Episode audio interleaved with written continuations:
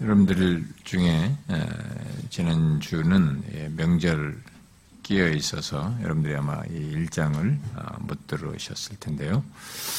어, 지난번 시간에 제가 얘기했다시피 어, 우리가 이미 역사서를 모세오경과 함께 역사서를 여우수아부터 에스더까지 다 살폈습니다. 다 살폈는데 공교롭게도 뭐 사사기는 두 번 했죠. 근데 사사기를 할 때 사사기를 끝내고 왕을 요구한 8장으로 아, 그래서 왕을 요구해서 왕을 뽑게 되는 이 사무엘상 8장으로 바로 건너뛰었습니다.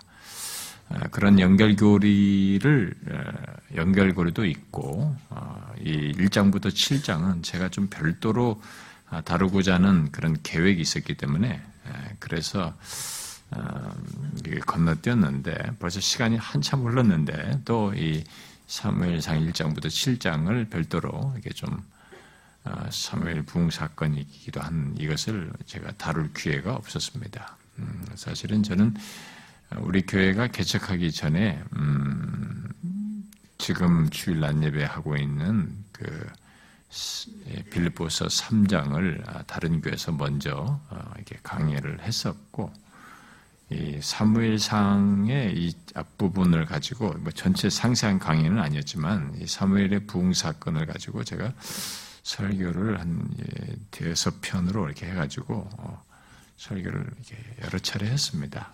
왜냐하면 제가 영국에서 그 영적인 각성을 공부하고 왔었기 때문에 영적인 각성 부흥에 대한 그런 아, 열망과 뜨거움도 있었고 막 그래서 다른 주제보다도 그것이 성경을 읽으면 이게 자꾸 그런 것이 보여서 그래서 사무엘서를 가지고 영적인 각성에 대해서 설교를 우리가 개척하기 전에 제가 또 호주로 가기 전에 이렇게 여러 차례 설교를 했었습니다. 그래서 그런 설교 내용도 있고 그래서 이제 언젠가는 이것을 별도로 할 것이다라고 했는데 네, 그런 기회가 잘 안 왔어요. 어, 그래서 그냥 그것은 미루고 어, 그래서 다시 이걸, 비워놓고 다 역사서가 끝냈는데 여기 짝 중간에 이것만 비어 있는 게 좀 그래서 이참에 이제 이사야 선지서를 다 끝내고 나서 이걸 메꾸려고 하는 것입니다. 메꾸려고 하는데 메꾸되 이전에 역사서를 할 때는 이렇게 역사서는 성경을 구절을 이렇게 디테일하게 강, 설명한 것이 아니라 역사적인 그 기술 속에서 이 구속사적인 예,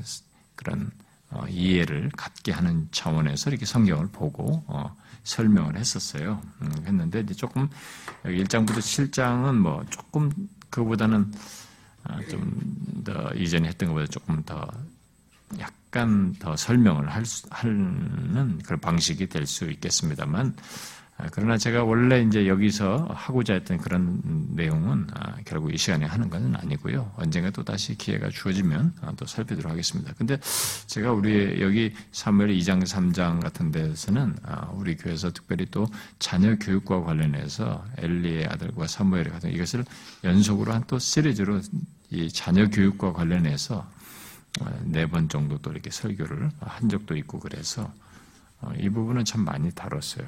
어쨌든 지금 어, 그 중간에 이렇게 비어 있는 이것을 어, 메꾸는 차원에서 이렇게 하고 제가 이미 말한 대로 이 시간에 이제 아, 이 사무엘상 7장을 끝내면 아, 로마서를 하도록 하겠습니다. 아, 로마서는 정말 그 주일 안예배나 뭐 이렇게 해도 되지만 제가 이게 로마서를 강의하면 로이존스 스타일로 강의할 가능성이 너무 커요. 음, 그렇기 때문에 로이 존스가 그 수년에 걸쳐서 그것도 다 못하고 돌아갔잖아요. 그 양반이 14장까지만 하고 16장까지 끝내지도 못했죠. 수년에 걸쳐서 했는데도 거기밖에 못 갔잖아요. 그러니까 저도 이제 로마서를 강의들은 너무 이제 서신서의 교리적인 내용들이 많기 때문에 그 정도까지는 안 해도 저도 상당히 길게 할 스타일이어서 주일 날 예배 하기는 좀 무리고 예, 그래서 금요일 시간에 이렇게 조금씩 단락을 좀 그래서 짧게 잡더라도 이렇게 하려고 하는데요. 근데 로마서는 아, 이미 우리 교회에서 구원론을 이렇게 로마서 정도만이 아니라 성경 다른 데서 다 말하는 여러 성경의 전체 속에서 말하는 구원에 대한 내용들을 다 종합하면서 전 체계적으로 구원론을 제가 거의 2, 3년에 걸쳐서 했기 때문에 아, 그것에 있어서 로마서 앞부분은 뭐 크게 그냥 이, 로마서라는 이제 배경 속에서 살피는 정도의 의미가 있고 좀 도움을 얻을까? 이미 구원적인 의미는 이미 우리가 구원론에서 다룬 것이 더 포괄적이고 체계적이어서 더 훨씬 낫죠. 음, 그런데도 이제 로마서를 책으로서 살필 때는 또 의미가 있기 때문에 그것을 쭉 살피게 되는데, 근데 앞에 8장까지가 이제 주로 이제 우리의 구원적인 내용이지만 뒤에 이제 9장부터 뒤에 내용도 사실은 만만치 않은 굉장히 귀한 내용들이거든요. 그, 그 내용들을 네, 그런 내용들을 이제 여참에 아, 로마서를 아, 살필 때, 근데 제가 이제 금요일 날은 시간이 많지 않아요. 제가 주일 날 예배 준비하는데 주로 시간을 많이 할애하는 편이라서 금요일 날은 이제 좀 짧게 할애해서 하고 있기 때문에 그래서 상당히 깊이, 깊이 하지 않냐고 주로 이제 설명하는 정도로 이렇게 금요일 날 하고 있잖아요. 음, 그래서 깊이 하지는 않기 때문에 아, 로마서를 좀 그렇게 깊이는 하지 않을 겁니다. 근데 그게 저한테 상당히 불편해요. 로마서 같은 그런 귀한 것을 기피하지 않으면서 지나갈 것이다라는 이런 태도 자체가 이제 저한테는 상당히 용인하기 어려운 절제를 많이 해야 하는 네, 그런 어, 더 하고 싶고 막 이렇게 하고 싶은데 그걸 참아야 하는 그 시간의 제약 속에서 움직여야 하는 그런 것이 있어서 아쉽지만 그래도 뭐 언젠가 또 하나님이 기회가 줄는지 모르겠어요. 어? 근데 그래도 그, 그분 데서 어떤 부분을 깊이 할 것이 있으면 더 깊이 다루는 방법을 취한다든가. 그래서 아마 로마서를 쭉 하면은 쭉 하고 난 다음에 예를 들어서 8장 같은 경우는 한번 깊이 한번 해본다든가. 이런 방법은 있을 것 같아요. 저는 이제 로마서 1장부터 16장을 쭉 한번 전체를 개요적으로 쫙 살피고 난 다음에 깊이 하라고 하면은 시간을 내라 그러면 다른 것보다도 8장을 좀 깊이 하고 싶은 마음이거든요. 근데 역사를 거치면 청교도들이나 옛날 사람들이 8장만 강론을 한 책들이 많아요. 또 의외로. 역사, 역사적으로 보면 그 사람들이 그만큼 8장이 그, 어, 이 로마서의 내용 속에 정말 꽃처럼 아주 참 그 내용들을 담고 있어서 많은 사람들이 그렇게 했죠. 뭐 그것은 어, 이제 뒷 얘기고요. 어쨌든 로마서의 그 수, 제가 가지고 있는 자료만 해도 수십 종이 넘는데 그런 것들을 다 뒤로 하고 간략하게 다루는 것이 내키지 않지만 예, 그래도 이제 이걸 끝나고 나면 어, 좀 깊이 안 들어가더라도 로마서를 조금씩 조금씩 하도록 하겠습니다. 자, 그러면 우리가 이제 음, 이 지난 시간에 1장을 얘기하면서 이 사무엘 상 하 전체를 이해할 수 있는 배경이 벌써 1장에 나와 있었어요.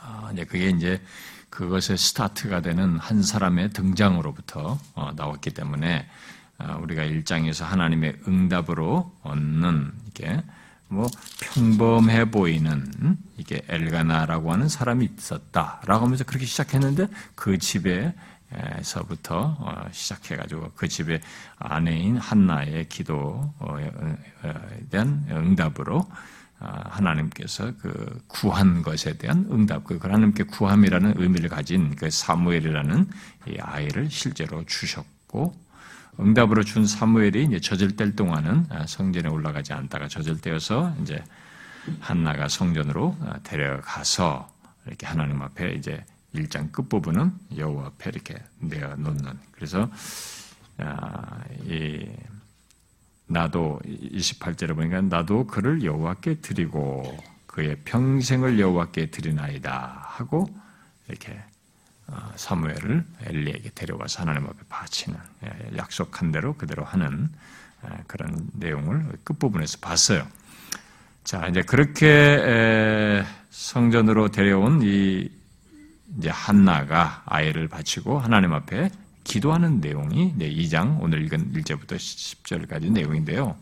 지난 시간에 내용상으로 보면 거기에 이어서 여기 2장 1절부터 11절을 살펴야 이 내용상 흐름이 확 묶음으로 한 묶음으로 이렇게 되어 있습니다. 근데 1장이 내용이 너무 많았기 때문에 결국 못한 것이었어요. 그래서 이걸 별도로 뒤에 2장 12절부터 하기에는 또 내용상으로 제가 단락이 나누기 때문에 뒤로 할 수가 없고 그래서 지난번에 내용의 연결선상에서 이 2장 이 한나의 기도를 어, 이 시간에 다루도록 하겠습니다. 이것은 지금 한나가 기도하여 이르되라고 말하고 있습니다만은 한나의 기도로 얘기하지만 이 내용상의 내용을 보게 되면 한나가 하나님께 기뻐하며 찬양하는 내용들을 상당히 담고 있습니다. 아, 그래서 이그 어, 여기 한나의 지금 이 기도로 말하는 이 내용은 어, 저기 1절부터 어, 이렇게 어, 이미 1장부터죠. 1장부터 전개된 내용의 어떤 절정으로서 나오는 것이 이 한나의 기도입니다. 아, 물론 어, 여기 그 임신하지 못한 이 한나의 모습은 앞에 1장에서 제가 설명을 하면서 끝부분에서 얘기했습니다만은 단순히 한나 개인의 어떤 얘기로 지금 이 사무엘서가 전개되는 게 아닙니다.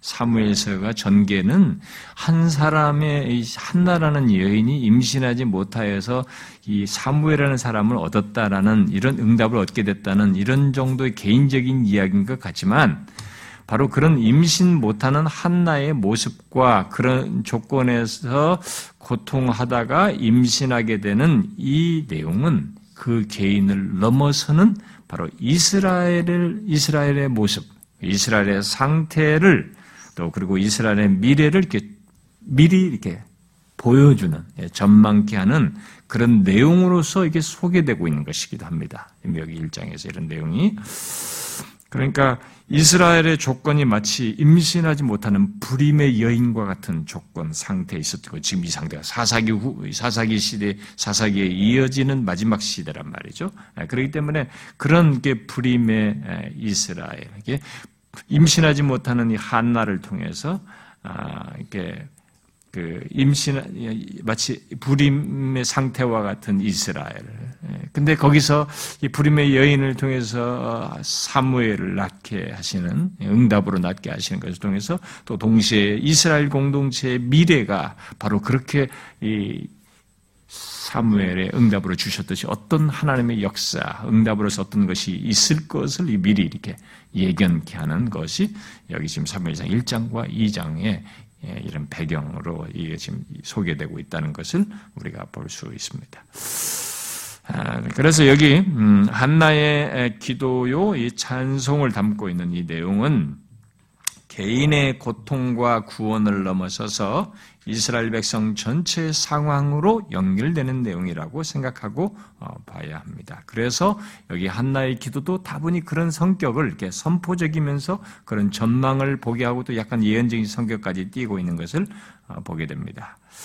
아, 그래서 어떤 사람들은 여기 아, 이런 사실 때문에 여기 한나의 기도 내용은 어, 사무엘서 전체 내용의 요약이다.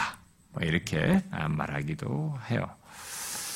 아, 이 한나의 기도는 아, 이제 우리가 뭐 짧은 내용이지만 내용상으로 나눌 수 없어서 아니 한꺼번에 할 수 없어서 나눠서 하지만 이 내용은 기도인데 상당히 중요한 진술들을 담고 있기 때문에 조금 더 다른 것보다는 역사적 진술보다는 조금 더 설명을 좀 조금 더 아, 할 필요가 있어서 이 부분만 지금 이 시간 다루려고 하는데 이 기도 내용을 우리가 이제 세 단락 정도로 나누어서 어, 설명할 수 있을 것 같습니다. 1절부터 3절, 4절부터 8절, 9절부터 9절과 11절로 이렇게 나누어서 어, 볼수 있을 것 같습니다. 자, 먼저 첫 번째 단락으로 1절부터 3절을 보게 되면 어, 여기 첫 번째 단락은 이 한나의 이 한나라고 하는 사람 개인의 어떤 기쁨, 어떤 정서적인 기쁨을 표현하는 것으로 시작되고 있습니다.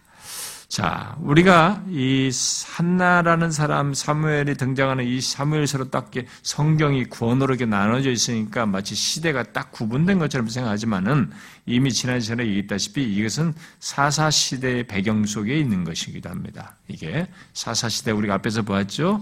아, 왕이 없으므로 자기 소견에 옳은 대로 행하는 그런 배경 속에서 있는 일이에요. 지금 이게 사실은요. 그런데 이제 그, 그런 배경 속에 이 한나라는 사람을 통해서 사무엘이 등장하고 있는 것입니다. 그래서 우리가 이 엘리를 마지막 사사라고도 하지 않았습니까? 음, 근데, 어, 그, 이, 그, 이제 그런 배경을 놓고 보면 사사 시대 영적인 그 암울함 있죠. 어, 좀, 그, 영적인 어둠과 같은 그런 분위기 속에서 이 한나의 이런 하나님을 향한 반응과 그리고 하나님으로부터 응답을 받고 여기 지금 2장에서 드러내는 이 한나의 기쁨은 이스라엘 백성 공동체에 와 하나님이 이렇게 하시는구나. 이렇게 하실 수 있구나. 라고 하는 아, 어떤 이스라엘의 소망으로 이렇게 비추는 예, 그 이스라엘의 소망으로 연결되어서 예, 나타내고 있고 또 발전하게 되는 것 하는 내용으로 지금 여기서 소개되고 있다고 볼 수 있겠습니다. 자, 먼저 이 한나 개인을 이제 보면은 여기 1절부터 보면은 이 첫 번째 단락에서 보면 한나 개인을 지칭한 나라는 1인칭 단수가 여러 번 사용되어서 어, 지금 한나가 하나님을 찬양하는 것을 볼 수 있습니다. 자, 우리가 1장을 여러분들이 지난 시간에 들었던 사람들은 여기 1장의 한나와 지금 여기 2장의 1절에서부터 보면 막 즐거워하며 기도 속에 하나님을 기뻐하면서 하는 이 한나의 모습 사이에 이 차이를 한번 여러분들이 생각을 해봐요. 우리는 싹 잊어버려요. 잊어버린데 이게 한나라고 하는 사람이 우리가 똑같이 사는 이 삶의 현실 치열한 갈등과 어려움과의 고민거리가 있는 이 현실 속에서 그가 겪었던 것입니다. 그러니까 똑같아요, 우리도. 그렇게 보면 아, 우리는 그냥 1장을 잊어버리고 2장 같은 이런 상황이 있을 거라고만 생각한다든가 이렇게 하면 안 되고 잘 보시면 1장에 우리가 한나가 얼마나 어려웠습니까? 어? 정말 이 그는 너무 어, 슬퍼했고 음, 너무 어려운 탄식과 눈물 뭐 이런 거 그다음에 거기서 보면 원통함과 격분됨으로 오랫동안 축적된 그런 그런 나날을 계속 보내했던 그런 삶의 배경을 일장에 가지고 있었어요. 그랬던 사람이 지금 이 장에 이런 모습을 하고 있는 것이죠. 그러면 이렇게 사람에게 변화가 생긴 것입니다.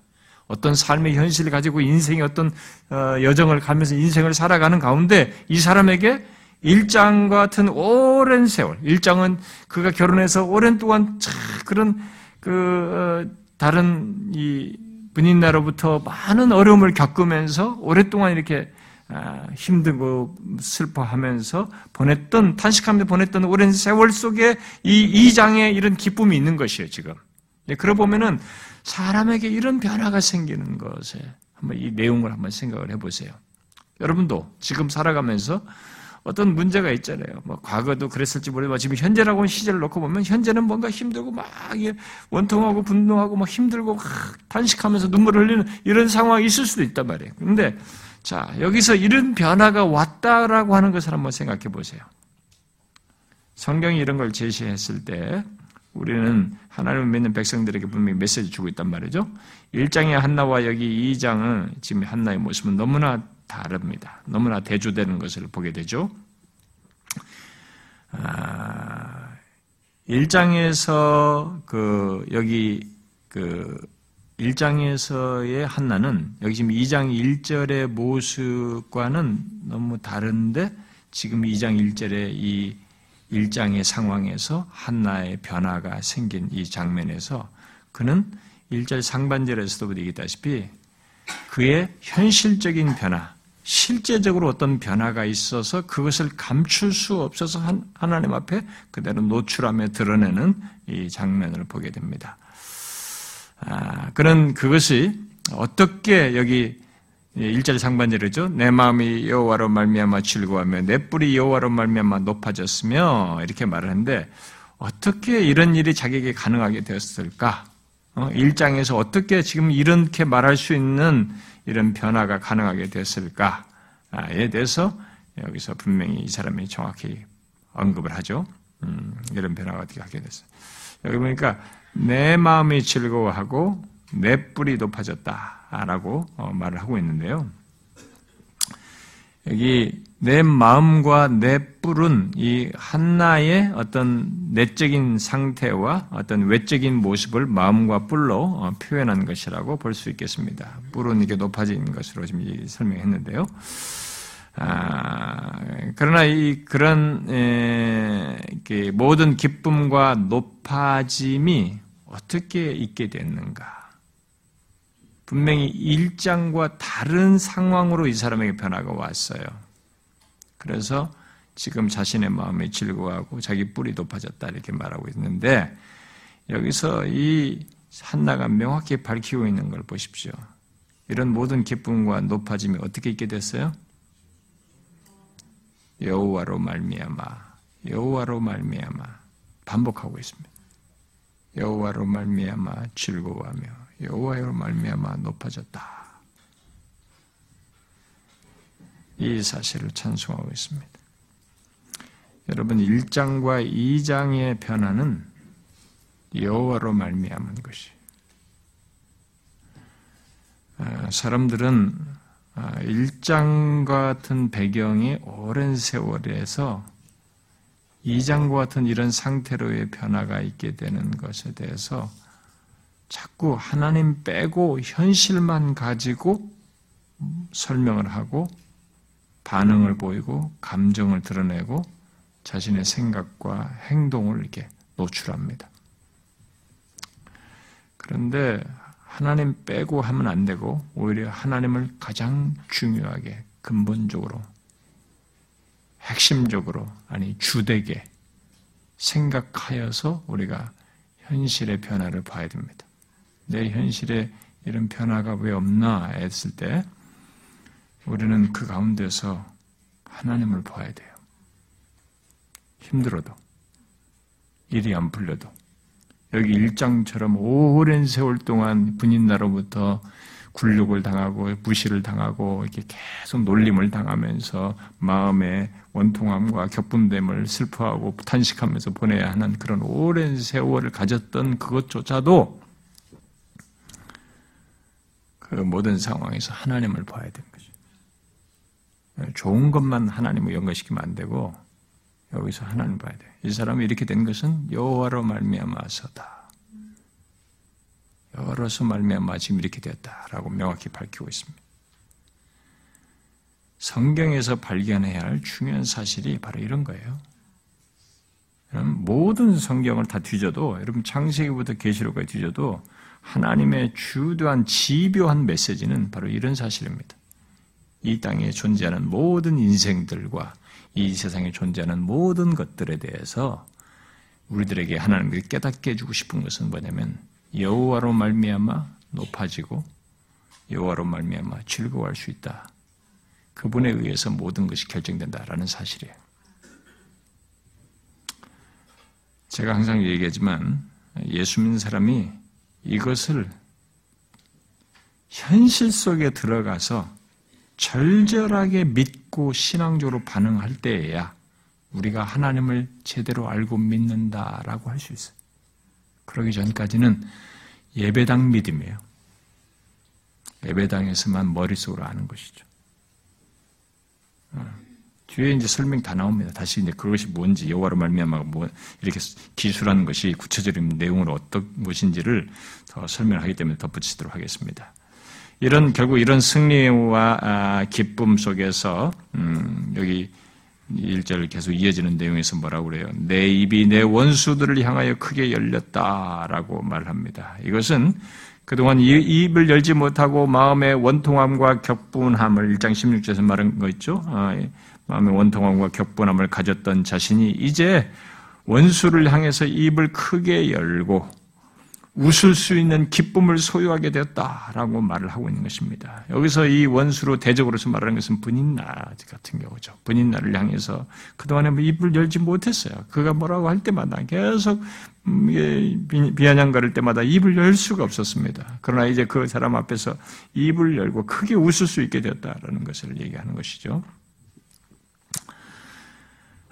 그러면서 그 이유가 아, 이, 이 덧붙여지죠. 음, 음, 그 뭡니까? 그 이유는 어, 이는 내가 주의 구원으로 말미암아 기뻐함이니다.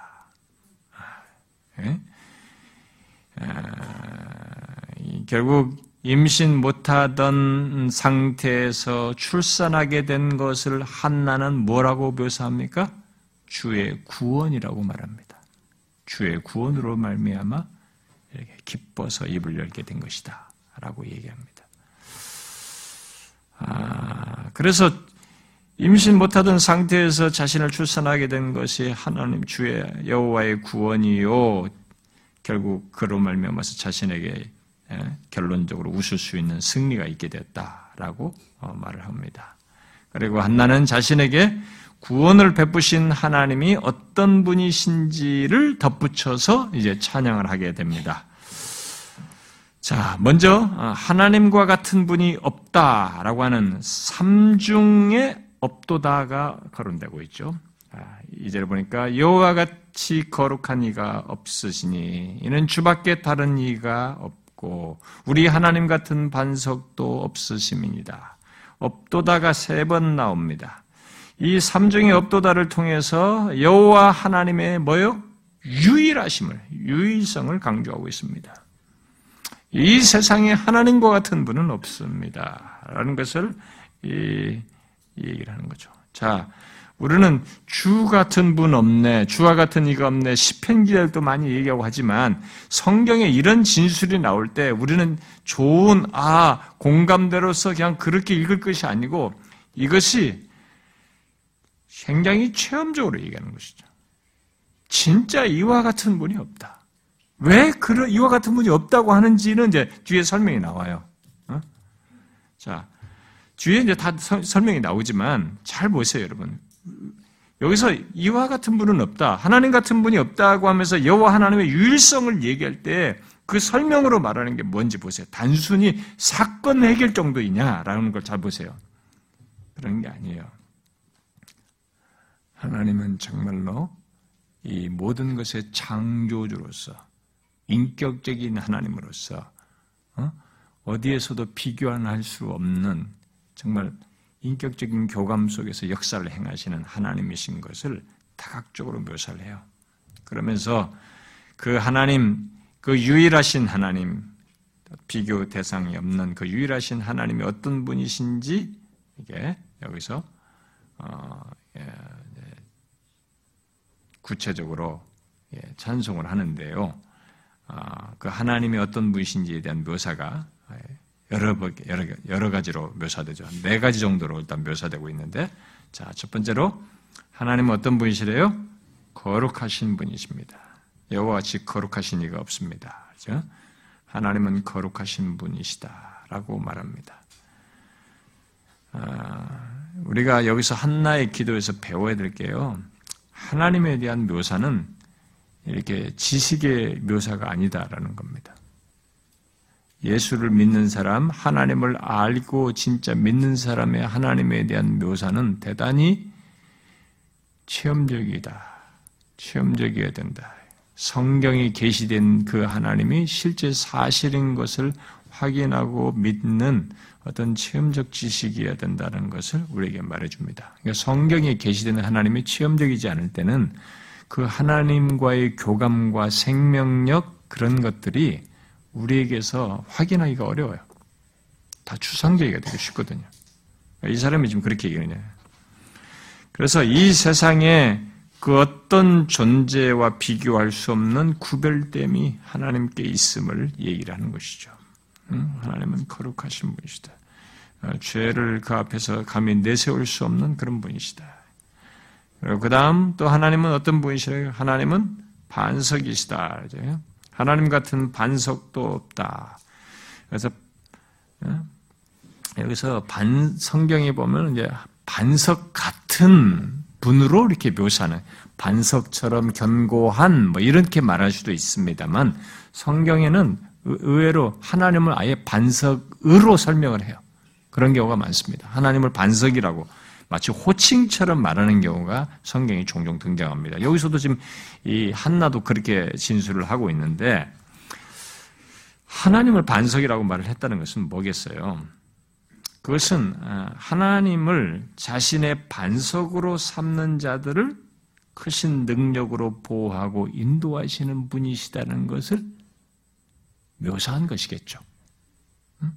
하나님을 반석으로 알고 신뢰하는 그 사람들을 반석으로 삼고 그를 의지하는 자들을 하나님께서 크신 능력으로 보호하고 인도하시는 분이시다.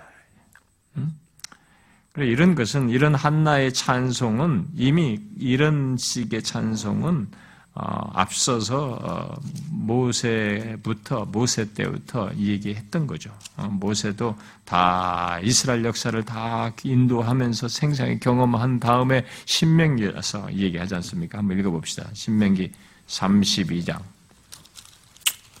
신명기 32장.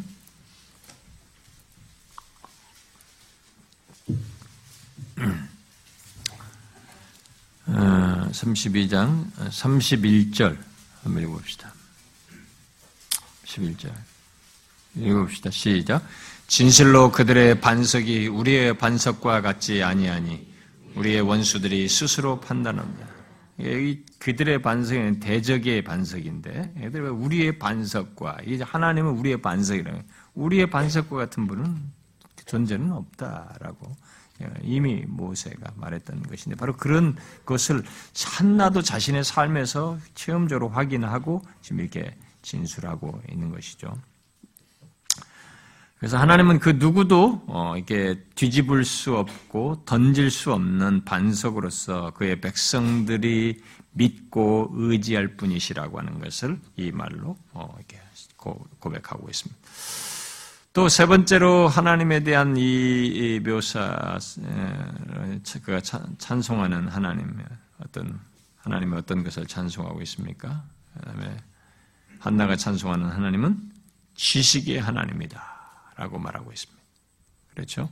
3절에 심히 교만한 말을 다시 하지 말 것이며 오만한 말을 너희의 입에서 내지 말지어다. 왜? 여호와는 지식의 하나님이시기 때문이다. 하나님은 지식의 하나님이다. 결국 모든 것을 다 아시는 하나님이시다는 것입니다. 음. 하나님은 우리의 모든 말을 다 아시는 지식의 하나님이시기 때문에 여기 3절 상반절에 말하는 것처럼 교만한 말, 오만한 말을 입에서 내지 마라. 이렇게 말을 하고 있어요. 그러니까 이 말은 결국 하나님은 우리들이 어, 일어나서부터 잠잘 때까지 또 일평생 동안 하는 말을 다 아시는 분이시라고 말하고 있습니다. 우리 머리로는 에뭐 그런 걸 어떻게 알아? 어떻게 또 이 세상에 태어나는 존재, 동시에 존재하는 사람이 한두 명이야지 수십억이 있는데 어떻게 다 알아? 우리는 여전히 이 유한한 조, 조건 속에서 인간적 개념, 인간적 이해 수준을 가지고 자꾸 얘기하고 싶습니다. 하나님이라는 신적 존재에 우리와는 비교가 불가능한 그분 자신의 존재의 이런 특성과 속성을 헤아리질 못해요.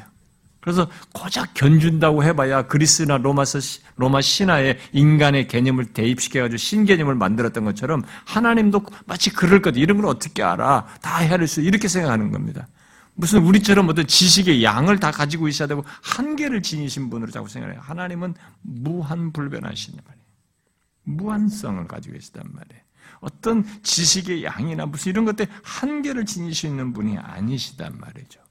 그래서 여기서 모든 것을 하죠. 우리가 일상에서 이런 지식이 하나님이라고 했을 때 우리들이 가지고 있는 모든 것에 대해서 우리의 말에 대해서 하나님은 아침에 일어나서 저녁에 하는 말까지 우리가 우리가 또 일생에 하는 말을 하나님께서는 다 아신다는 거죠. 그래서 오만한 말과 교만한 말을 동기까지 합니다. 겉으로는 이 사람을 생각해 줘서 하는 것 같지만 속에는 벌써 이 사람을 지금 견주어 보려고 한다든가 이 사람을 은근히 내 의사를 피력하려고 하는 이런 부드러운 말 속에 은근히 이 사람을 향해서 공격하려고 하는 이 동기까지 하나님은 다 아시고 오만한 말인지 그게 교만한 말인지 다 헤아려서 아신다는 것 그런 지식의 하나님이시라는 걸 말하고 있는 것입니다.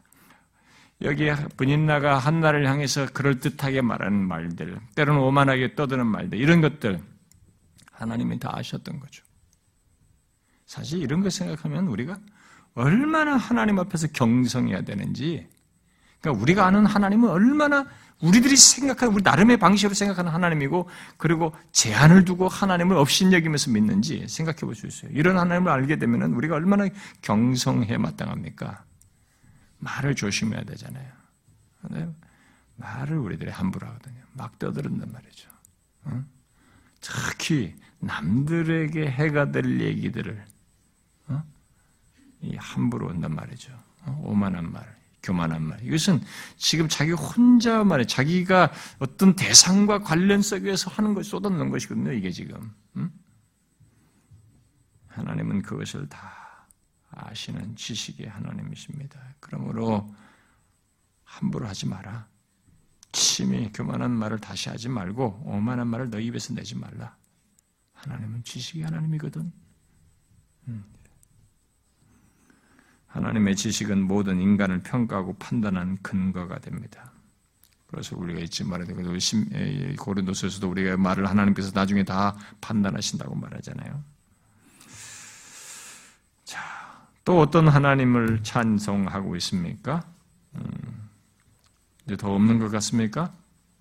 2절, 3절에서는 더 이상 없는 것 같죠? 거룩하신 하나님, 반석이신 하나님, 지식의 하나님, 뭐가 없네. 제가 안 읽은 부분이 하나 있지 않습니까? 뭡니까?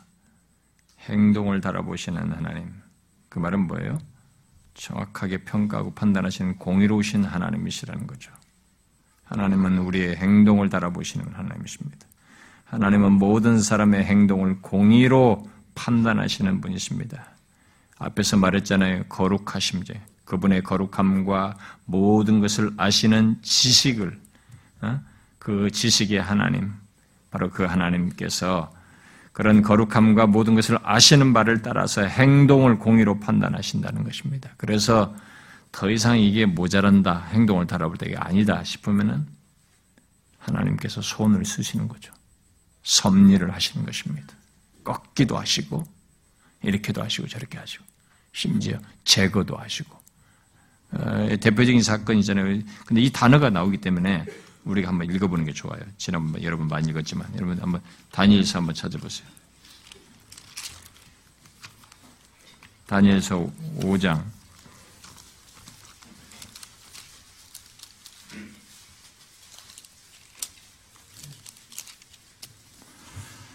음, 다니엘서 5장 자, 27절, 1242페이지, 어, 다니엘서 5장 27절 읽어봐요. 시작. 대결은 왕을 저울에 달아보니 부족함이 보였다 하며 메네메네 대결 우바르신저 바벨론의 마지막 왕이죠. 예. 예, 손가락이 이들이 말이죠. 그 각 나라에서 가져온 또 예루살렘에 가져온 이런 것까지 성 성구를 갖다가 다 성전 기물들 갖다 잔들 갖다가 다 내놓고 마시고 예, 교만하게 할 때 손가락이 나타나고 벽에다가 메네메네 대고 우바르신이 무슨 뜻인지 알아야지. 그래서 이 발사살 왕이 다니엘을 불렀는데 다니엘이 해석해 준잖아요. 맨네는 이런 뜻이고 대결은 이런 뜻이고 베레스는 이런 뜻이 나는데 그 중에 대결은 왕을 하나님께서 저울에 달아보니 부족함이 보였습니다. 그래서 하나님께서 당신을 오늘 끝내실 겁니다. 그 밤에 벨사상이 죽임당했다고 기록되어 있지 않습니까? 이게 저울을 달아보는 거죠. 우리 행실을 저울에 달아보시는 하나님입니다. 이 한나가 지금 그걸 찬양하는 하나님은 이러신 분이십니다. 공의로우신 분이십니다. 우리의 행실을 달아보시는 얼마나 우리가 경성해야 되겠어요. 음? 말도 그렇지만 행실에 있어서 이런 하나님의 어떠하심을 한나는 아, 이론으로 말하고 있는 게 아니고 자신의 삶 속에서 생생하게 경험하고 확인한 그 하나님을 아, 시인하며 찬양하고 있는 것이죠. 잘 보십시오. 이런 하나님의 성품을 조금이라도 거부감이나 음, 부정적인 마음으로 이렇게 생각하는 사람들은 한번 잘 여기서 좀 체크를 해봐야 돼요. 어떤 사람들은 하나님의 뭐 거룩하심, 하나님 모든 것을 아시는 하나님 무슨 반석이다, 공의로우신 하나님이 아, 반석은 좋다. 네, 나머지 거룩하신 하나님, 뭔가 이게 좀 지식의 하나님, 공의로우신 하나님은 뭔가 좀 불편하다. 뭐 이렇게 좀 방어적인 태도로 거북스러워하는 사람이 혹시 있을지 모르겠어요. 예, 한나를 보세요. 한나가 지금 하나님의 성품을 여기서 찬양할 때, 이런 하나님 말할 때, 어떤 것도 부정적으로나 거북스러워서 말한 것이 있어요? 아니죠. 하나님의 이 모든 속성, 지금 여기 기술되는 언급하는 이런 모든 하나님의 어떠하심은 모두가 자신에게 복된 사실로 인식하고 찬양하고 있는 것입니다. 하나님의 무엇이든 간에 설사 심판하시는 하나님이라 할지라도 한나는 뒤에 가서 심판하시는 하나님을 얘기하거든요. 근데 그것조차도 이 사람은 하나 그런 하나님의 어떠하심을 얘기할 때 다 무슨 이렇게 거북스러운 것으로 이해하지 않아요. 오히려 그런 하나님의 어떠하심을 다 복된 사실로 알고 찬양하고 있습니다. 그게 하나님을 제대로 아는 사람이고 그, 아, 그 하나님을 관계 속에서 알고 있기 때문에 그런 하나님의 어떠하심을 관계 속에서 이해하고 말하고 있어서 그런 것이죠. 관계가 없는 사람들은 이런 게 다 무서운 얘기죠. 거북스러운 얘기예요. 그 어떤 사람은 뭐 아, 죄에 대해서 말하고 심판에 대해서 말하고 막 거룩하신 하나님의 죄를 밝히시는 거룩한 하나님이면 아주 뭔가 불편하다. 절대로 그런 건 아닙니다. 그렇게 생각하면 안 되는 거죠. 그러하신 하나님은 오히려 복된 사실로 믿고 그런 하나님을 오히려 높이며 찬송할 수 있는 것이 정상적인 조건이죠. 그 정상적인 신자예요. 어? 괜히 무슨 뭐 잘해주는 하나님, 뭐 무슨 편안하게, 무슨 뭐 선하게 우리를 위로해주는 하나님, 이쪽으로서만 하나님을 좋아한다는 것은 말이 안 되는 것이에요. 하나님이 어떠하시면 무엇이든지 다 우리에게 복된 사실로 알고 찬양할 수 있어야 되는 게 한나처럼. 한번 그런 것은 여러분들이 자기 자신은 어떠한지 한번 생각을 해보세요. 제가 보면 가끔 이게 하나님 이런 얘기 할 때마다 가끔 그렇게 반하는 사람도 있거든요. 뭐 무섭고 힘들고 어쩌고저쩌고인데 도대체 하나님을 이렇게 피하러 말 타자로 생각한다는 거지 않아요 지금? 응? 응? 자기와의 어떤 이 관계, 언약 관계, 그리스도와의 부부 관계, 우리가 시, 이 어? 연합된 관계 이런 관계로 생각하고 있지 않다는 거 아닙니까 지금? 이렇게 믿을 만한 분으로 실제로 알고 있지 않기 않아서 그런 거 아닙니까? 뭔가 하나님을 잘못 알고 있고 잘못 믿는 것이죠.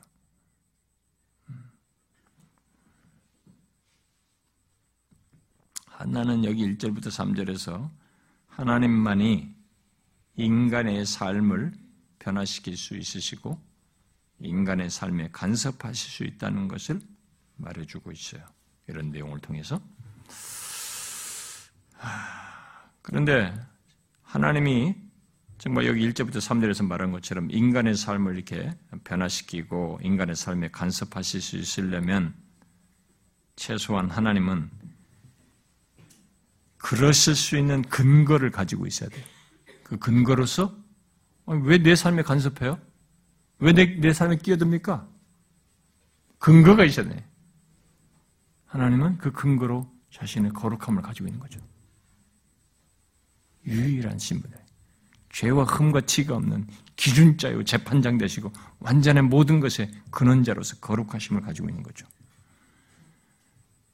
그런데 인간의 삶을 이렇게 변화시킬 수 있고 있으려면 거룩함만 있으면 됩니까? 뭔가 알아야 되잖아요. 문제가 있든지 뭐가 틀리든지 뭔가 알고 간섭해야 돼요. 지식이 하나님이에요. 지식이 있어야 되는 거죠. 그리고 그 삶을 어떻게 뒤바꾸든지 이렇게든 바꾸려면 뭐가 있어야 돼요? 능력이 있어야 되지 않습니까? 능력이 하나님이다 말이죠. 행동을 달아보시고 행동으로 드러내시는 능력이 하나님이다. 음, 반석이신 하나님. 반석에는 보호와 능력하는 그런 것이 다 내포되어 있지 않습니까? 네, 그것이 다 있어야 되는 근데 하나님이 바로 다 그러신 분이 그래서 유일한 그와 같은 분이 없다. 유일하다. 얘기하는 겁니다. 그래서 그래서 우리가 세례문답할 때 질문이 있잖아요. 하나님은 만물을 어떻게 섭리하십니까? 라는 질문을 받죠. 거기 세례문답할 때. 하나님은 만물을 어떻게 섭리하십니까? 다 대답이 뭐예요? 이 세례 공부하신 분들. 뭐예요? 여기 세례 공부하고 다 배운 사람들 많이 있잖아요. 유학의 세례 공부하고 여러분들이 다 공부했잖아요. 하나님은 만물을 어떻게 섭리하십니까? 공부 저희 세례부터 공부하시고 내가 지명해서 불러야 되겠네. 다 고개를 털고네.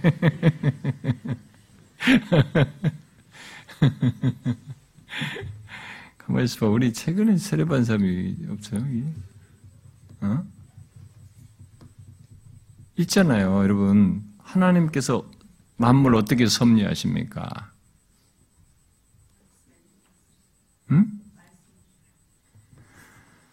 이 만물을 하나님께서 섭리하시려면 하나님이 어떤 것을 가지고 이제 하셔야 하잖아요. 세 가지로 얘기하지 않습니까?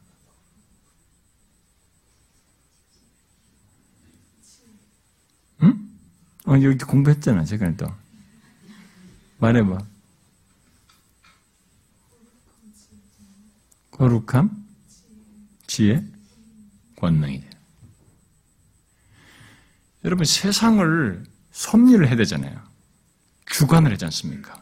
꺾어야 되잖아요. 제국이 일어나기도 해야 되면 제국이 무너뜨리기도 해야 되지 않습니까? 이 세상에 어떤 지역에 재난이 있던 어떤 것을 끝내기도 하고 가뭄이 있던 기근이 있게 하든 모든 역도는 9시에 기근이 있게 하다가도 비가 내리기도 해야 되고 이 세상 역사의 모든 만물을 섭리하시려면은 뭐가 있어야 돼요? 그렇게 할 수 있는 능력도 있어야 되고 그렇게 능력을 발휘할 수 있는 어떤 사실들이 있어야 되고 그 다음에 근거가 있어야 되잖아요. 무슨 기준으로 하는데 말이지. 왜, 이 시는 변덕스러운가? 왜 갑자기 우리한테 재난을 하는 거야? 왜 이런 걸 허용하는 거야? 라는 질문이 있잖아요. 거룩함을 하는 것이죠. 그래서 로마나 그리스 신화, 인간들이 많은 신화들은 신화에 나오는 신들은 거의 다 지혜와 능력이에요.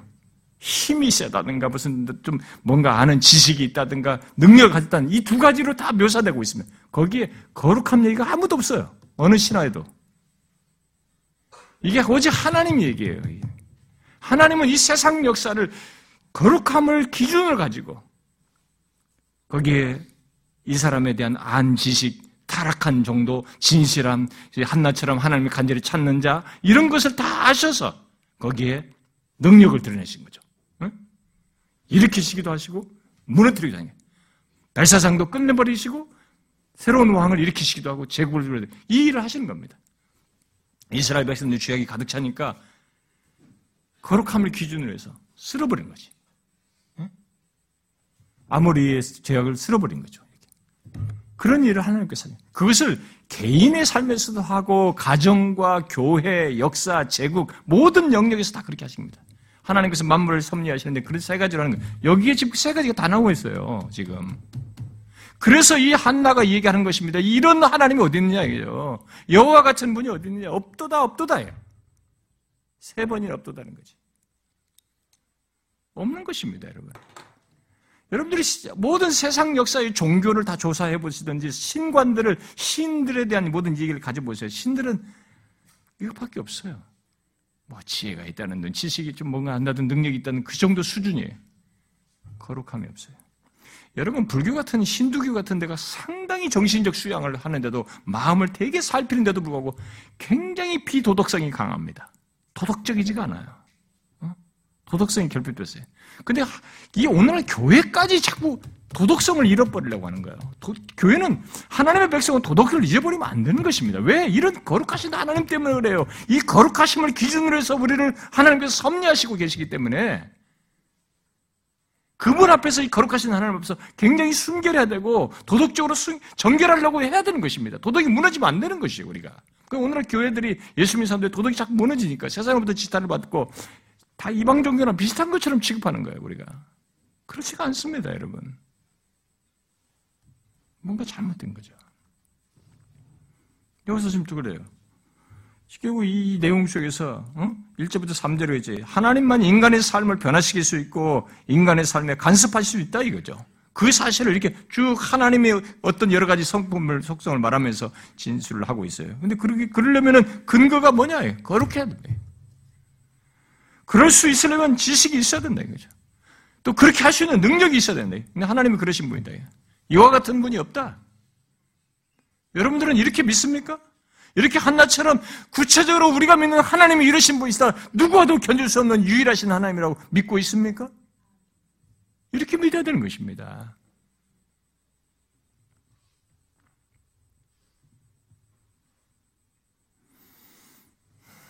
시간이 없기 때문에 그 다음 달로 넘어가겠습니다. 음. 뒤에 두 번째 단락에 4절부터 8절을 보면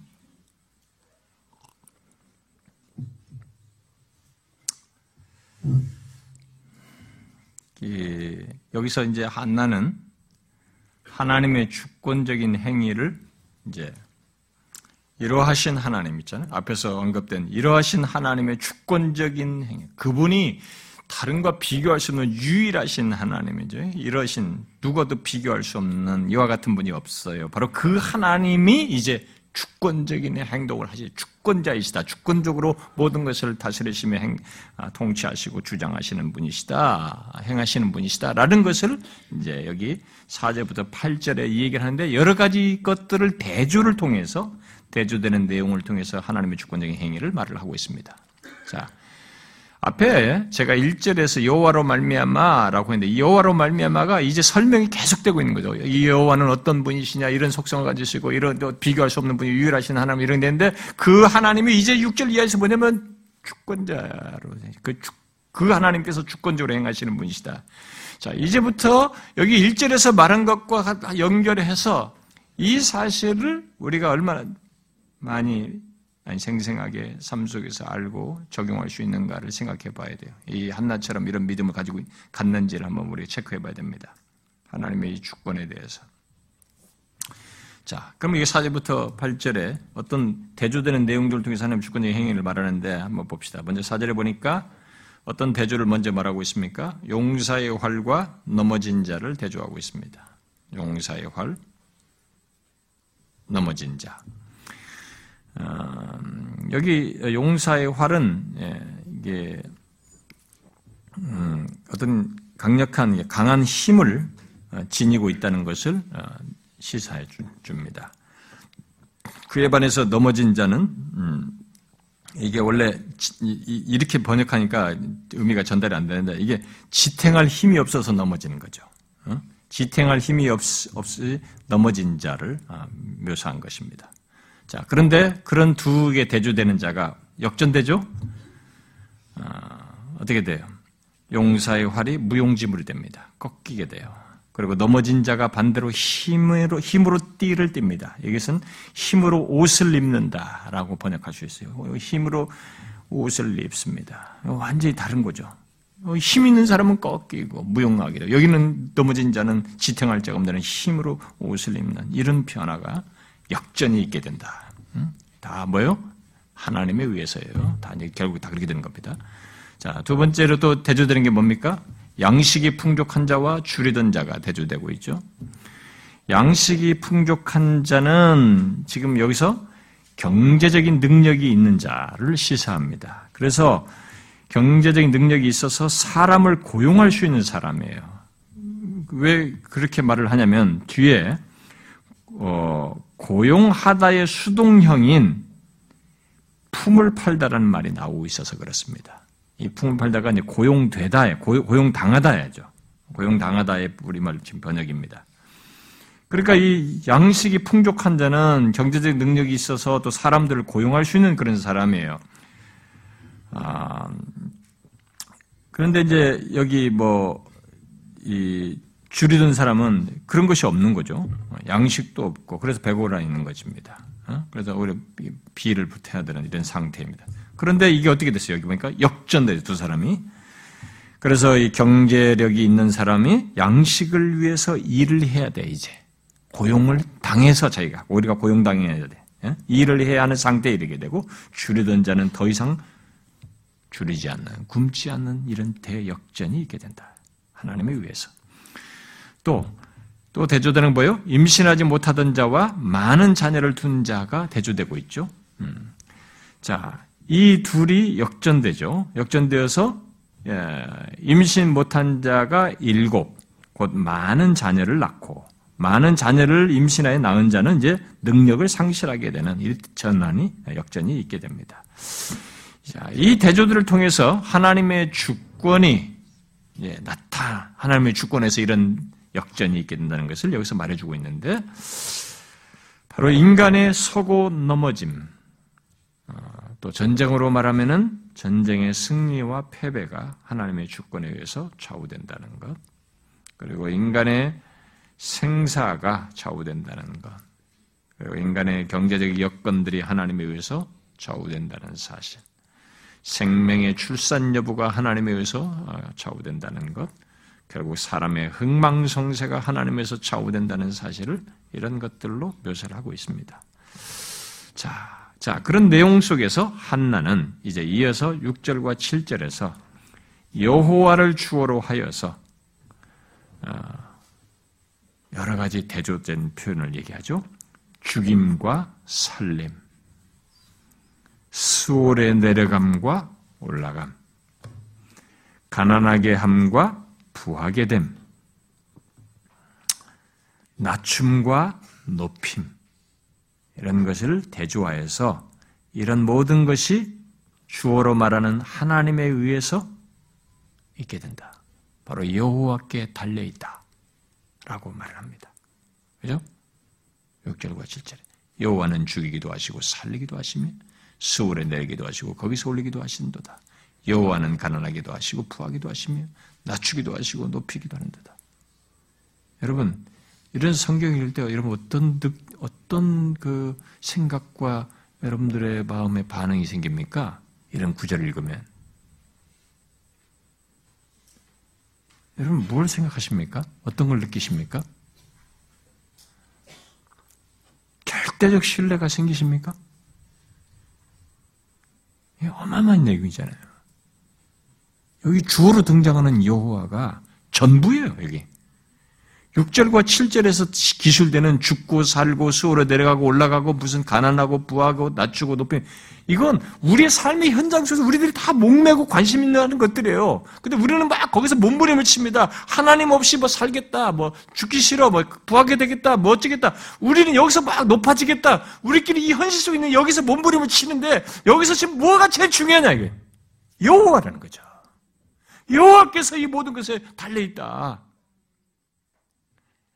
우리는 이런 기술을 통해서 그게 쇼크를 먹어야 됩니다. 내가 높아지는 것, 부하는 것에 여기에, 여기에 더 마음을 쓰고, 높, 여기 마음에 쓰고 비중을 두고 뭐 흔들 게 아니라, 이런 우리의 관심을 갖는 현 속의 이 모든 것에 결정적인 뭐냐? 여호와다는 거죠. 하나님께 달려 있다. 음, 얼마나 힘찬 진술이며 명확한 진술이에요. 성경이 말하는 진술 아닙니까? 우리는 긍정적인 것만, 긍정적인 것을 있게 하는 데서만, 긍정적인 것들이 있는 데서만 하나님을 주로 말을 하지만은 반대로 부정적인 조건에 이르게 하는 것도 다 하나님의 주권에 달려있다는 것을 알아야 됩니다. 여기 뭐 살리고 높아지고 부하고 아니에요. 죽이기도 하시고 수월에 내리기도 하시고 가난하기도 하시고 낮추기도 하신 게 하나님이에요. 너무 긍정적 사고방식과 이 조엘 오스틴 같은 긍정의 힘이나 이런 것을 배운 사람들은 자꾸 긍정 쪽에서만 하나님을 이야기하고 하나님을 거기에 대입시켜서 활용해 먹는데 그렇지 않아요. 하나님은 반대도 자신의 주권적으로 행하시는 분이십니다. 네, 그것을 아는 것이, 그것을 알고 살아가는 것이 굉장히 지혜로운 것이에요. 음. 그런데 여기서 더 중요한, 그런데 중요한 것은 하나님께서 그의 주권을 따라 이 8절의 말씀을 행하실 수 있다는 사실이에요. 6절과 7절에 하나님은 이렇게 하신다라고 하면서 이어서 이 한나가 진술하는 것은 하나님의 주권을 따라서 이 8절을 하나님께서 행하실 수 있다라는 것입니다. 뭡니까? 가난한 자를 진토에서 일으키시며 빈구한 자를 걸음더미에서 올리사 귀족들과 함께 앉게 하시며 영광의 차를 차지하게 하시는도다. 이렇게 말한 것이에요. 뭐예요? 바로 가난한 자를 진투에서 일으키시고 빈구한 자를 걸음더미 결국 쓰레기를 쌓아두는 그런 곳에서 그런 조건에서 거기에 있는 데서 높이셔서 귀족들과 함께 앉게 하시고 영광의 자리를 차지하게 하실 수 있으시다. 하나님은 축 자신의 주권을 따라 그렇게 하실 수 있는 분이시다라고 지금 말하고 있는 것입니다. 아, 그런 역사가 음, 어떻게 가능할까? 아니 그러면 어떻게 가난한 자를 진토에서 일으키시고 어떻게 빈궁한 자를 걸음더미에서 올리실 수 있고 그래가지고 어떻게 빈궁한 자 가는 자 귀족들과 함께 앉아서 영광의 자를 찾 아이고 이런 일이 어떻게 현실 말도 마셔. 그건 너무 이상입니다. 어떻게 현실이 가능하겠어요? 라고 할지 모르겠습니다만 이런 말에 대해서 여기 8절 하반절에 답을 하고 있습니다. 뭐라고 말하고 있어요? 땅의 기둥들은 여호와의 것이라. 여호와께서 세계를 그것들을 위해 세우셨도다. 이 말로 대답을 하고 있어요. 무슨 말이에요? 하나님은 창조주 하나님입니다. 하나님은 땅과 세계를 창조하신 분이시다. 그리고 그 땅과 세계를 소유하고 주장하시는 분이시다. 그분에게 불가능한 것이 있겠는가? 이렇게 얘기한 거죠. 그러면 여러분들은 이제 이걸 대입해서 막 일반화 시키려고 할 거예요. 근데 모든 이런 말씀을 실행하실 때 하나님은 인생을 거쳐서 인격적인 관계 속에서 인생의 세월을 거치고 거쳐가면서 이걸 이런 것을 증명하셔요. 그 샘플이 뒤에 등장해요, 바로. 어디서 나와요? 다윗과 사울 얘기에서 등장합니다. 다윗과 사울 얘기에서 등장해요. 여러분, 다윗이 우리가 이미 선입관이 생긴 다윗이지, 다윗이 보세요. 사무엘도 실수했지 않습니까? 그 꼬마잖아요. 제일 가능성이 없는 꼬마였잖아요. 그런 조건이에요. 그리고 나중에 사울은 왕위에 올라서 왕권을 행사하면서 다 잡아 죽이려고 힘을 다 쓰고 있잖아요. 광야에서 정말 빈궁한 조건에서 척박한 환경에서 겨우겨우 생명을 부지하는 조건이잖아요. 그래서 이제는 끝났다. 완전히 끝났다. 사면이 다 잡혔다. 라고 하는데도 살지 않습니까? 어떻게 살지? 현실은 너무 기묘하게 상황이 마치 우연하게 무슨 벌어진 것처럼 했지만 이 말씀대로예요. 이 세상을 창조하고 땅과 세계는 내가 유지한다. 이 땅과 세계는 내가 소유하고 있는 것이다. 땅과 세계 속에서 벌어지는 것에 대한 주권자는 나다. 이렇게 얘기하는 것입니다. 그렇게 해서 다윗이 생존하고 왕이 되는 거예요. 그런 식으로 하시는 겁니다. 우리 인생 속에서. 그래서 여러분들이 인생을 해석을 잘 하셔야 됩니다. 내 인생 속에 그런 위기와 어려움과 이런 것 속에서 그걸 또 지나고 지나고 내해서 인생이 이렇게 이렇게 하나님께서 나 인도하셨을 때 고생한 것만 자꾸 생각하고 그때 또 잘 됐을 때는 금방 잊고 그러지 말고 해석을 정확하게 하셔야 됩니다. 이런 일이 벌어진 것은 땅에 땅과 세계를 창조하시고 그것을 소유하신 분께서 내 인생 속에 개입하셔서 된 것이다. 라고 해석하셔야 됩니다. 억지로 시키는 게 아니에요. 한나가 그것을 경험하고 얘기한 것입니다.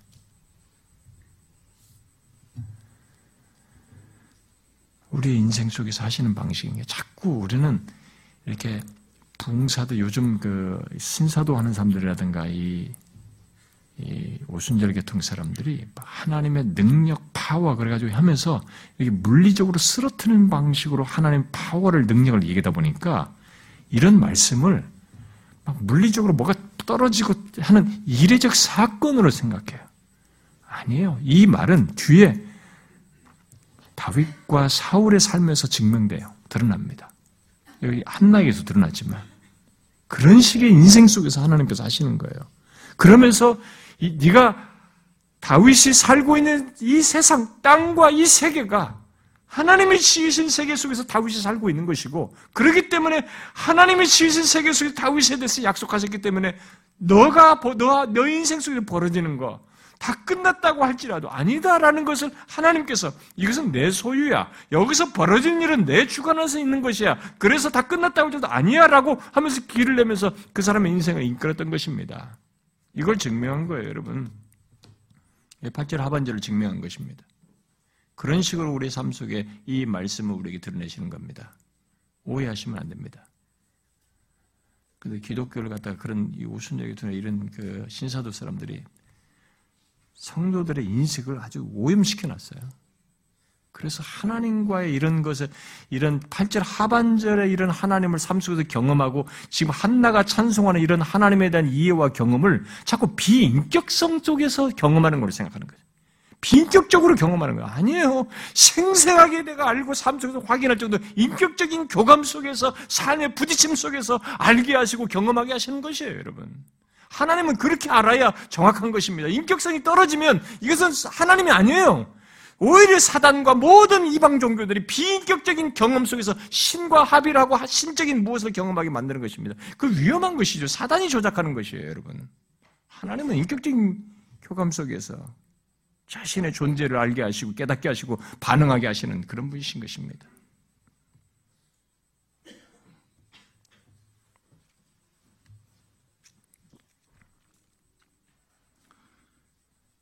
그러므로 아무리 이 세상, 지금 현재 우리들이 사는 이 세상이 경쟁이 심하고 소망이 없고 또 한국의 요즘 뭐 젊은 세들 취준생들이고 또 우리가 뭐 너무 엉망이다, 소망이 없다 이렇게 한다 할지라도 예수 믿는 우리들은 좀 달라야 됩니다.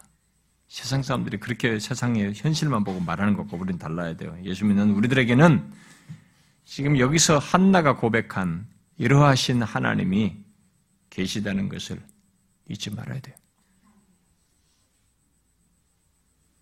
그러니까 세상에 대해서 불평할 정도이기 전에, 불평하기 전에, 먼저 불평보다 앞서서 이러하신 하나님이 계시다는 믿음부터 가져야 돼요. 예수 믿는 사람은. 그런 하나님에 대한 신뢰부터 해야 되는 것입니다.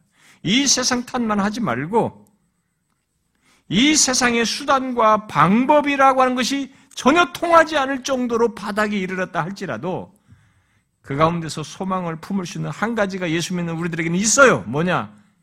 여기 땅과 세계를 창조하시고 세우신 자기 소유로 삼으시고 그 가운데서 역사하시며 주권을 드러내시는 하나님이 계시다는 믿음을 가져야 하는 것입니다. 오늘의 젊은 예수 믿는 사람들은 이런 면에서 달라야 돼요. 세상 사람들과 달라야 됩니다. 한나에게 구원을 행하신 하나님과 모든 인간의 생각과 행동을 아시고 달아보시는 하나님은 여기서 창조주 하나님으로 지금 묘사되고 있습니다. 그는 이 땅의 모든 사람과 세계에 대한 주권을 가지고 계셔서 한나가 고백한 그런 모든 것을 가능하게 하시는 분이시다고 말을 하고 있습니다. 그러므로 모든 사람은 자신의 조건이 높든 낮든 낳든 가졌든 못 가졌든 이 창조주 하나님을 경외하고 그분 앞에서 대단히 겸손해야 합니다. 여러분 잠언서 아시죠? 하나님은 겸손한 자를 높이시지만 교만한 자는 낮추셔요. 이 창조주께서. 그래서 여기 4절부터 8절의 찬양은 어, 일찍이 모세가 신명기에서 말했던 것을 한나가 체험적으로 확인하고 어, 고백한 것이기도 한데요. 어, 신명기 뭐 시간이 가더라도 읽어봅시다. 신명기 10장 한번 봅시다.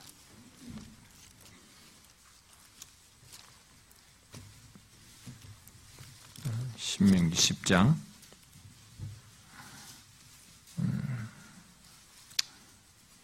14절 봅시다.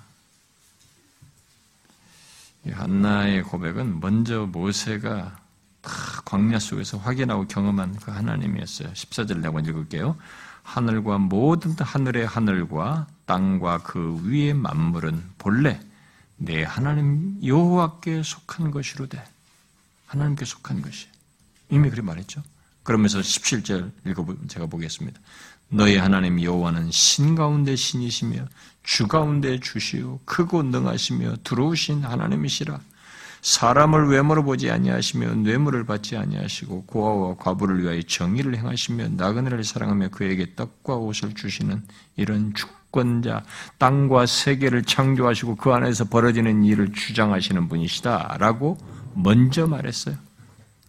이것을 경험한 것이며 체험적으로 고백한 것이죠. 그래서 중요한 것은 성경에 이렇게 모세가 경험했고 산나가 경험했고 다윗이 경험했고 바울이 경험했고 그들이 경험해 똑같이 경험한 그 하나님을 나 또한 역사의 현장 속에서 내가 믿는 그 하나님 그 하나님이 동일하게 이렇게 세상과 역사의 주권자로 계셔서 나의 삶의 모든 것을 간섭하시고 이끄시는 하나님이시라는 걸 똑같이 나도 믿고 이렇게 말할 수 있느냐라는 것이에요. 우리도 이런 신앙의 고백을 할 수 있어야 된다는 것입니다. 이런 하나님에 대한 산 고백, 체험적 고백을 우리도 할 수 있어야 된다는 거죠.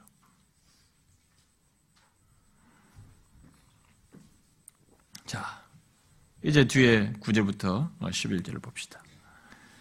하나님의 주권은 그러면 아무 기준도 없이 아무렇게나 행사되는 것인가? 그런 건 아니죠. 하나님은 여기 구절 말씀대로 거룩한 자와 악인을 구분하여서 나타내신다는 것을 우리에게 말해주고 있습니다. 예? 그가 그의 거룩한 자들의 발을 지키실 것이고 악인들을 흑암 중에서 잠잠하게 하시리니 힘으로는 이길 사람이 없다 이렇게 말했습니다.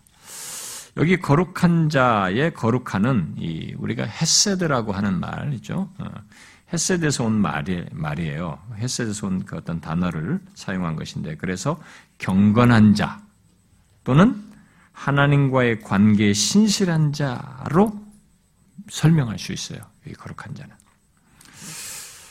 아, 그래서 하나님의 그래서 하나님의 주권은 바로 그런 자들을 지키시는데 행사된다라고 말을 하고 있습니다. 그리고 악인을 흑암 중에 침묵하게 하는데 행사된다라고 말을 하고 있습니다.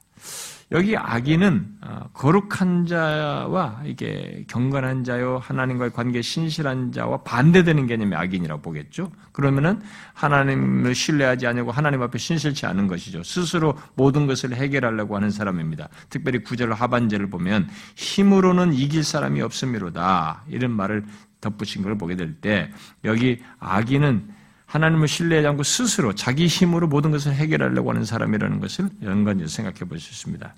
여기 힘으로 어, 이길 사람이 없다라는 이 말을 번역하는 데 상당히 어려움이 있어서 여러 번역들을 하는데 힘으로 일어설 수 있는 사람은 없다. 또는 힘으로 지배할 사람은 없다. 뭐 이렇게도 번역도 하고 그렇습니다.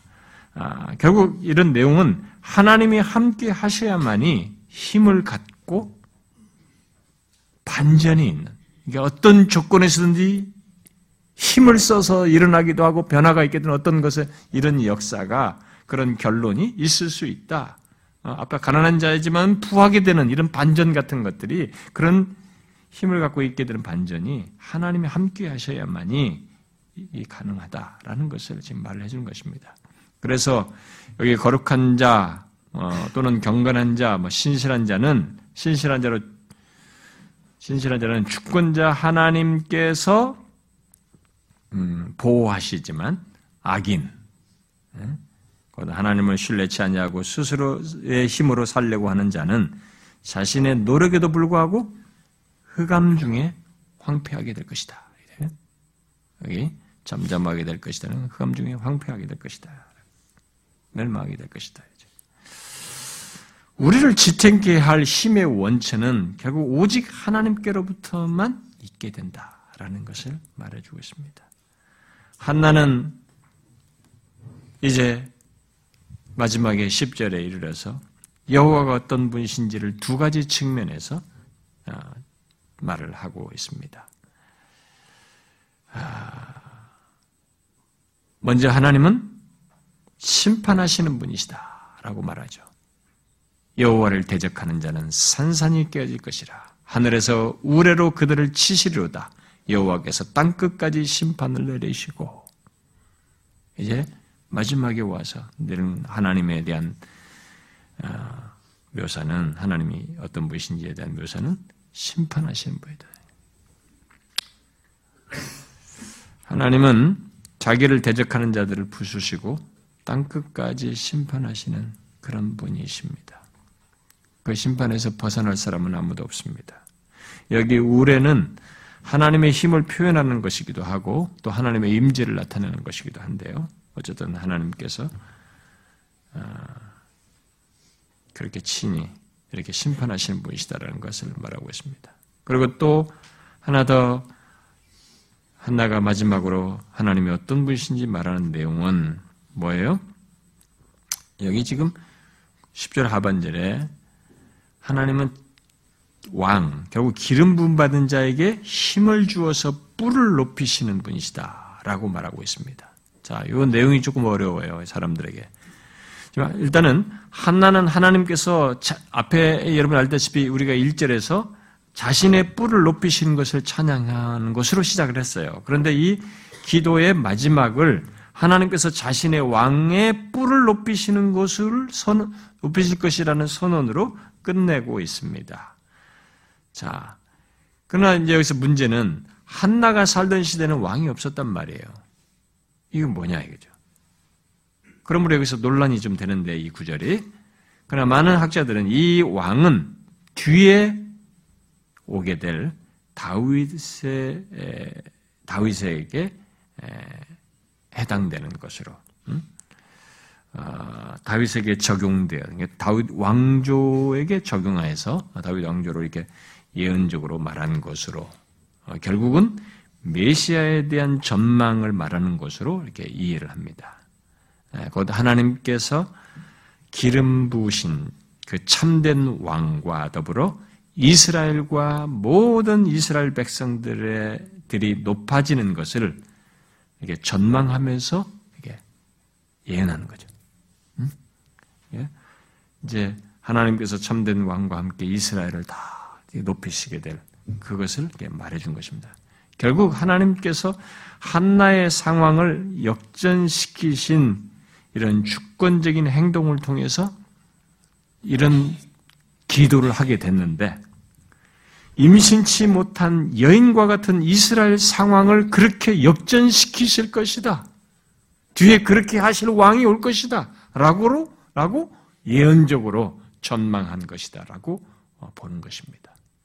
어? 자신을 역전시키셨잖아요. 그렇게 하셨듯이 임신치 못한 여인과 같은 이스라엘 왕이 와서 참된 왕이 와서 역전시키다. 진짜 메시아가 와서는 진짜 그렇게 하게 하죠. 참된 왕이신 메시아가. 아, 그래서 여기 2장의 기도는 아, 한나의 희망이 여호와께 있었 있듯이 이스라엘의 희망 또한 여호와께 있다는 강한 메시지를 남기고 있습니다. 그렇죠? 전체 하나님에 대해서 자기 일을 이렇게 하게 하신 분이 여호와로 말미암아요. 그러니까 자신의 인생에 있어서도 자신의 모든 삶에 있어서도 희망은 여호와였다. 지금도 여호와이다. 그렇다면 앞으로의 이스라엘에도 희망은 여호와밖에 없다. 그 메시지를 남기고 있는 거죠. 놀라운 메시지입니다. 이것은 우리 모두가 똑같이 가져야 할 메시지. 근데 여러분 이렇게 듣고 가도 현실로 돌아가면 다 잊어버려요. 어? 수련의 말씀 다 들었어도 현실에 가면 또다시 현실에 매여버려요. 하나님 안 보인다고. 아니에요. 이렇게 믿어야 돼. 현실 속에 돌아가서 이 한나가 찬양한 이 주권자 하나님을 볼 수 있어야 되고 이 주권자 하나님을 신뢰할 수 있어야 우리의 신앙이 진실하다, 정확하다라고 말할 수 있는 것입니다. 그러기 전까지는 유아이거나 아직 하나님을 아는 지식이 없거나 그 수준으로밖에 말할 수가 없는 것이죠. 한나는 기도를 마치고 음, 남편과 함께 라마의 집으로 돌아갔습니다. 그런데 마지막 진술이 남아 있습니다. 그 아이는 제사장 엘리 앞에서 여호와를 섬기니라 이렇게 기술되고 있습니다. 아이 사무엘은 제사장 엘리 앞에서 여호와를 아, 섬긴다, 섬기게 됐다라고 말하고 있습니다. 이 말은 사무엘이 엘리 제사장 아래에서 하나님을 섬기는 훈련을 받게 되지만 받지만 그가 엘리를 섬긴 것이 아니라 여호와를 섬겼다라는 이 미래를 예견케 하는 진술이에요.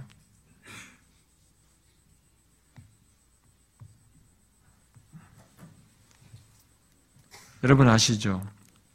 한나가 확인하고 경험하고 증거한 그리고 기도한 그 하나님, 고백한 그 하나님을 사무엘이 바로 그 하나님을 평생 섬기게 됩니다. 사람을 섬기는 게 아니라 그 하나님을 섬겨요. 한나가 기도한 것이 응답되죠. 이 사람의 사무엘의 삶 속에서. 그래서 여기 한나가 증거한 하나님을 우리들도 삶 속에서 똑같이 확인하고 체험해야 되는 것입니다. 우리도 이렇게 똑같이.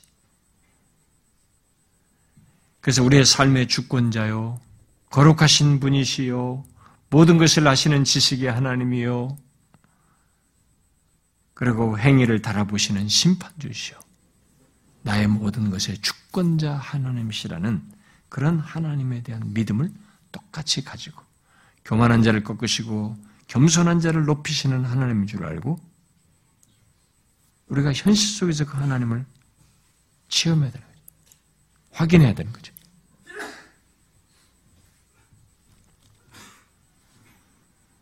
우리는 앞으로 여기 11절 하반절의 이 모습이 어떻게 역사 속에 드러나는지 아이가 제사장 엘리 앞에서 여호와를 섬긴대. 엘리를 섬기는 것이 아니라 일찍부터 여호와를 섬기는 엄마의 기도가 응답되어서 하나님 여호와를 섬기는 이 아들을 통해서 이스라엘 역사가 어떻게 반전이 되는지 뒤에서 나중에 보게 됩니다. 놀라운 것이죠. 여러분, 우리가 같이 교회에서 생활하지만은 아, 우리가 섬기는 대상은 사람이 아니에요. 훈련을 누구를 통해서 배우고 도움을 얻을 수 있지만 그런 모든 자원을 통해서 도구를 통해서 더 오직 하나님을 섬기는 것입니다. 그분을 잘 섬기는 것이 그게 정상인 것이죠. 저는 여기 오늘 이 한나의 기도에 고백된 이 하나님을 우리도 생생하게 삶 속에서 고백할 수 있고 증거할 수 있으면 좋겠어요. 기도합시다.